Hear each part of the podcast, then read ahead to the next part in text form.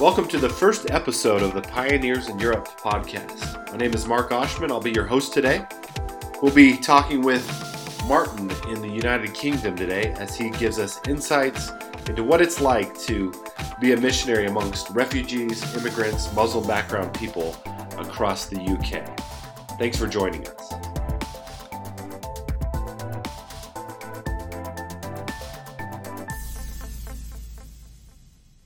Well, welcome, Martin. It's good to good to have you on the first podcast of Pioneers in Europe, and uh, uh, love to hear your story a little bit and to just cast vision for what God's doing yeah. in your part of the world. And uh, so, why don't you go ahead and just introduce yourself and tell us a little about yourself and your family and, and who you are. Sure. So I uh, I grew up uh, on the continent of Europe, uh, but have lived in the U K since two thousand. So I've been in the U K for uh, coming up to seventeen years now. Uh, I came originally as a student, um, decided to stay, got a job, and then later, uh, sort of somewhat into my working life, God really on a very specific day on the Um, the nineteenth of September two thousand eleven made it very clear between eight a.m. and eight thirty a.m. on, on one morning that I was meant to join Pioneers full time. So um, I quit my job, spent a few few months support raising, and I've sort of been full time with with Pioneers uh, since two thousand twelve, the summer of two thousand twelve. Um, I got a, a wife and three beautiful daughters, and um, we all live in Um, a city in the U K with a significant Muslim population, uh, seeking to be uh, salt and light in the community, active members of, of our local church that's also situated in a, a Muslim majority neighborhood. And then I also seek to provide leadership to our Pioneers leaders, team leaders in, in this part of the U K. Uh, you now give some oversight and leadership to a lot of our teams in that part of the world. Uh, and also you mentioned you have local ministry amongst uh, a Muslim background population. Um, tell us a little bit about that uh, and the unique nature of uh, England, where you speak English. Uh, obviously, uh, your wife, I know, is an American. And so oftentimes that's an appeal to American missionaries. I can go to England because they speak my language. Yeah. Uh, but for your ministry, you that's, uh, well, explain a little bit more of the dynamics of language and background and all that stuff. Yeah, absolutely. It is definitely a draw uh, that you, uh, if you are English speaking, that you can arrive and perhaps avoid some of the um, the challenges that fellow missionaries going to other parts of the world face, which is, I don't even know how to ask to where the bathroom is. I don't know how to buy a, you know, a pint of milk at the supermarket. I don't know how to ask for anything. You obviously have an ability to enter into uh, life and ministry in the U K much quicker because of that. Um, but we've talked about that that can be a help and a hindrance, um, because I think there is sometimes, maybe particularly if you come from the U S and speak the language well, uh, you can kind of lose sight of the, the deep cultural differences there are between the U K and the U S, and there are many. Uh, some of them are right on the surface and you see them straight away, and others uh, are perhaps a little bit more hidden. And if you make an assumption that, oh, they, they talk like me, they must be like me, Uh, you will end up making, uh, yeah, a lot of a lot of costly mistakes that's going to hurt you later down the line. And so our our encouragement really and is that those who come, and I've seen those who blossomed the most uh, and served with longevity and with effectiveness in the U K, have been the individuals and teams who have come with a real spirit of humility that said, hey, um, we sense that, or I sense that God has called me here, um, but I'm also aware that the church in the U K was here before I arrived. It will be here after I leave. How may I be a blessing? How may I be of service to the body of Christ in this place? Um, and that just takes a bit more self-discipline when you, for all intents and purposes, can just dive in and get on with it, because you don't have the necessarily having that language barrier. I would say, though, um, there's no doubt that recent challenges and recent developments um, regarding the influx of uh, migrants and refugees from um, from the Middle East have that's obviously hit this, the the C N N and the T V screens a lot, and we're getting more people who are interested in that type of ministry of reaching out to um, uh, refugees and asylum seekers. And I would say there you do run into a challenge that whilst you have settled diaspora communities from, say, uh, from Pakistan or India, Bangladesh, who live in the U K, where English would certainly be the, the language you would speak or predominantly speak once you're onto third generation. For those who recently arrived from the Middle East, North Africa and elsewhere, um, where English really isn't spoken, you are in some ways in the same position as if you were in North Africa and the Middle East. That is, if you really want to engage with hard issues, if you don't have access to Arabic, um, Farsi, Pashto, whatever the language may be from, from some of the refugee groups coming through, uh, it may still be fairly limited what you can do. That doesn't mean you can't do anything. There are some beautiful ministries in the U K of service, uh, English teaching, um, just helping with the isolation that a lot of asylum seekers feel, who are often on their own, or certainly they've been separated from their primary or sort of extended family connections that they would have had in their home countries. And someone reaching out to them here in the West when they're in that situation, I know has been a huge blessing and something that can open the door for opportunities to share the gospel as well. So it's not like you can't do anything, but it, it your ability to do ministry effectively will be impacted by the fact that you don't have the language. Yeah. Now the U K is a, a bit unique in in Europe, that in the sense that there's still, am I right in saying that there's still Uh, a fairly strong uh, Protestant church, even if it is small? It's it's not a it's not a country where sending missionaries to reach local nationals, right? Yeah, that's a good that's a good good question. No, I would say if someone was to come and say to me and say, "Hey, I want to start a team amongst, you know, U K white British citizens," I would say, I'm not sure that's quite where we're at as an organization. Not that that's a, a bad calling, and we need a lot more people to come and plant churches amongst uh, the white U K population. I mean, the numbers of, of Christians in the U K is in decline and has been in a decline for, for many years. But I think for pioneers with a specific focus of saying, hey, we exist to uh, share the gospel with those who have the least chance of hearing the gospel, I like to focus on on the significant pockets of, of migrants uh, and, and diaspora populations that have come to the U K and whom the church in the U K are generally not really engaging. Um, and honestly, it's I can see why. I, I spoke to one U K church leader who said, look, I know how to reach British people. I don't know how to reach, for example, Muslims. So I know that if I put on these events for British people, I have a good chance of getting this amount of people through the door. I, I don't even know where to begin with Muslims, uh, for instance. And I said, well, what, what do you do in a city like mine that has a high high proportion of Muslims? And he said, well, that still gives me the other. Let's say if it was fifty percent, I would still have the other fifty percent to shoot at. And if it was eighty percent, I would still have twenty percent to shoot at. And it's not yeah. from a... It's not necessarily from a hard-heartedness, but just from a, look, uh, I feel more comfortable, I feel more equipped, I feel more able to engage British people, uh, white British people and white British culture than I do from engaging migrant cultures that where I don't either speak the language or I don't understand the culture. And historically, uh, there haven't been a lot of fruit from those, those labors. So if I want to have some chance of seeing fruit from my labor, I want to engage people who who have, at least in the past, showed some receptivity.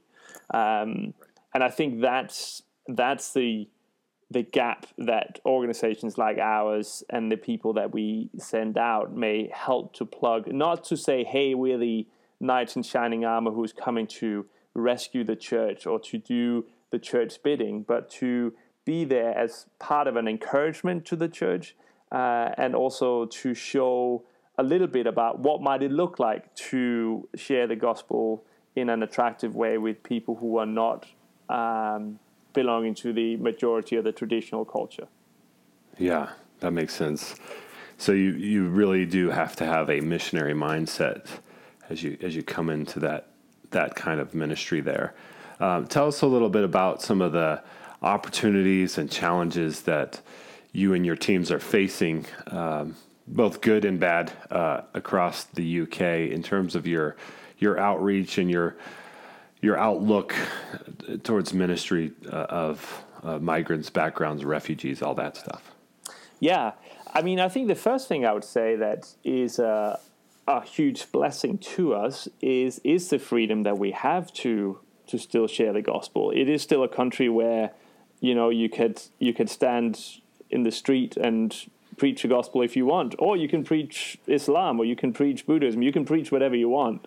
Uh, and recognizing that a lot of our brothers and sisters around the world and a lot of our pioneers colleagues around the world don't don't have that kind of freedom. Um, so we have teams who go door to door, just go door knocking, you know, with Bible, you know, Jesus D V Ds or Bibles and say, hey, you know, do you, are you interested? And, and people can say no, or they can say yes, but you have that freedom. We have a team that have Bible stores, like where they just basically have a literature table. They they just in in in Muslim majority areas or in, in sort of high street like shopping areas where you can come and, and put up your stuff and, and engage people in conversation. So I think that to begin with is a, is a huge plus for us as we engage people who often come from countries that are fairly closed to the to the gospel, and the freedom to express the gospel is is is limited. Um, Uh, you would struggle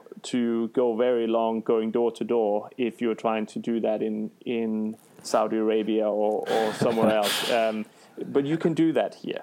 Uh, that yeah. doesn't mean that people are interested when they open the door, but you have the freedom to do it, which I think is a huge plus.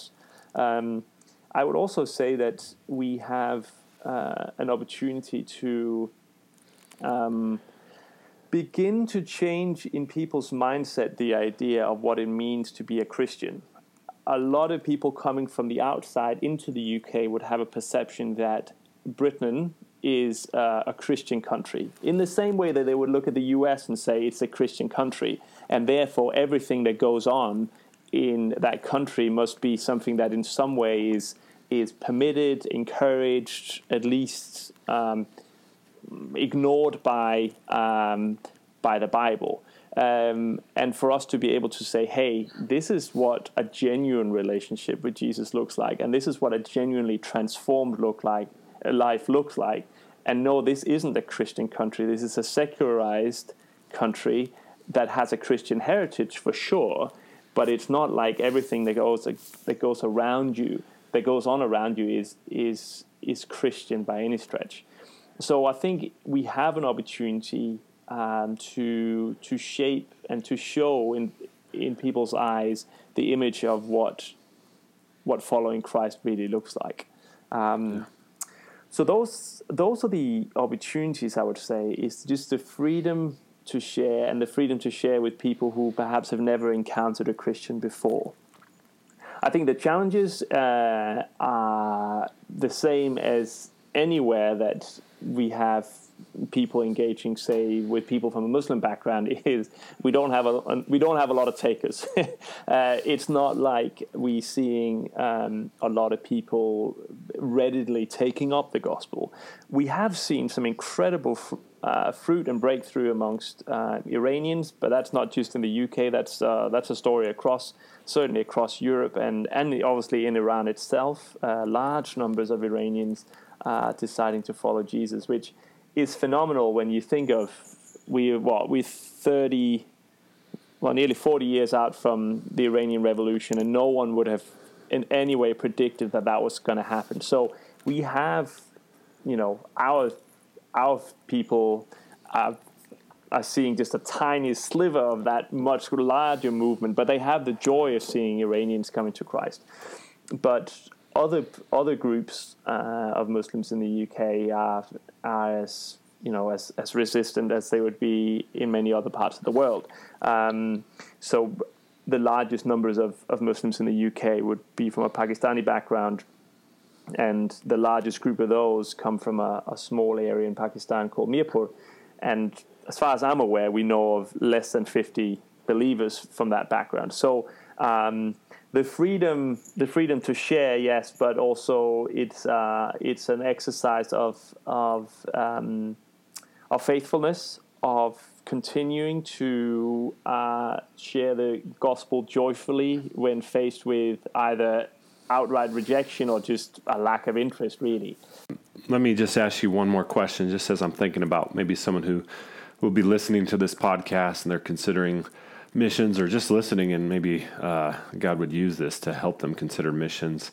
Um, what what what would you say to someone that uh, is considering it? What what what do they need? What uh, what what what does the path look like for that person in terms of just preparation, or Uh, spiritually or financially, all those things? That how, how does a person get from listening to a podcast to joining one of your teams? Yeah, great question. So uh, I guess there's at least two tracks to that. There is the organizational track, which is basically, hey, if you're interested um, in in pursuing uh, long-term or short-term service with, with Pioneers, you can just contact us via the, the Pioneers in Europe website, or you could check out, just Google to see if Pioneers have an, has an office in, in, in your city, or sorry, in your country, and they would, there's some great people there who can take you on the next steps of the journey. So that's sort of from an organizational point of view. Just, yeah, get in touch either via the, the website you're listening to right now or the Pioneers office in your country. Um, in terms of who you are and how best to prepare you, I think, for me, there's no doubt that the most important thing you need is a deep and vibrant relationship with Jesus, and that that will continue to carry you through. I just talked about the, uh, the maybe some of the challenges that are of, of living uh, overseas and in engaging in this context with with people groups who might well show very little interest in what you have to give. And unless unless you're grounded in an identity of Christ to say, hey, I am as loved by the Father, whether a hundred people accept my message or no one accepts my message. Unless you're grounded in that, it's going to be hard for you to to serve joyfully for for the long term. Um, so to to ground yourself in that, and obviously that's also the message that you want to share. You want to you want to be actively and, and deeply living out the message that you want to invite other people into. Um, so. That's the most important thing, and always will be. And that doesn't, that's not just in preparation. That's when you're here. It's when you're living overseas as well. That's the first and most important thing you want to nurture. Um, beyond that, I think to obviously begin to uh, build a support team around you financially and prayer.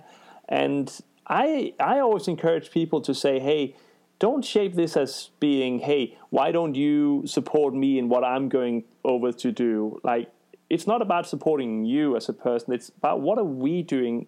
The people around you, the people at your local churches, friends, family, they're invited to journey. You're invited to journey together as a group of people to see what God might do. Uh, in this case, amongst migrant and, and refugees in the U K, but wherever you end up in the world. Um, to see this as you're not a lone ranger in any way. You know, you get to be part of, of this thing that God is doing, and you get to invite your your friends, family, and, and supporting churches to be part of that journey, and they are just as much part of the journey as you are. The picture I like to use is if you have a, a hole in a dam and there's water coming through, and, you know, you're putting sandbags up to stem that. The guy who is putting sand in the sandbags, the people passing the sandbags on, and the guy putting it in place, they all part of that effort. And you may be going overseas being the one putting that sandbag in place, but the guys further down the line are just as much part of that effort. So to communicate that and to seek to stir excitement about that, um, I think is is a is a vital part of this journey. And for me, it's one of the greatest joys of doing this is I get to uh, be part of this with, with a whole bunch of people Uh, supporting us. Yeah, that's great. Wow. Well, really uh, good stuff, and uh, we're excited about what's going on across England and across Europe as a whole, but uh, Thank you for being willing to share a little bit and uh, give us an insight to what, what life and ministry and calling looks like across the U K. And uh, we'll be in prayer for you and, and uh, praying that uh, the Lord of the harvest would send you more workers. My pleasure. Thanks for having me. Yeah, thanks, Martin. Have a good day.